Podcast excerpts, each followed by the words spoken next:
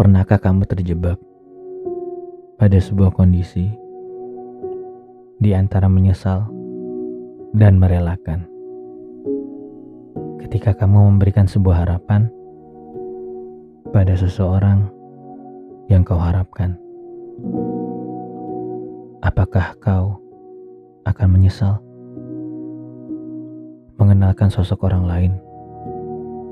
Orang yang sangat kau kenal pada pujian hatimu?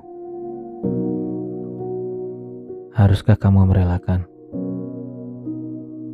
Ataukah kau meruntuki dirimu karena kesalahanmu? Mungkinkah ini sebuah kesalahan mengenalkan kamu padanya?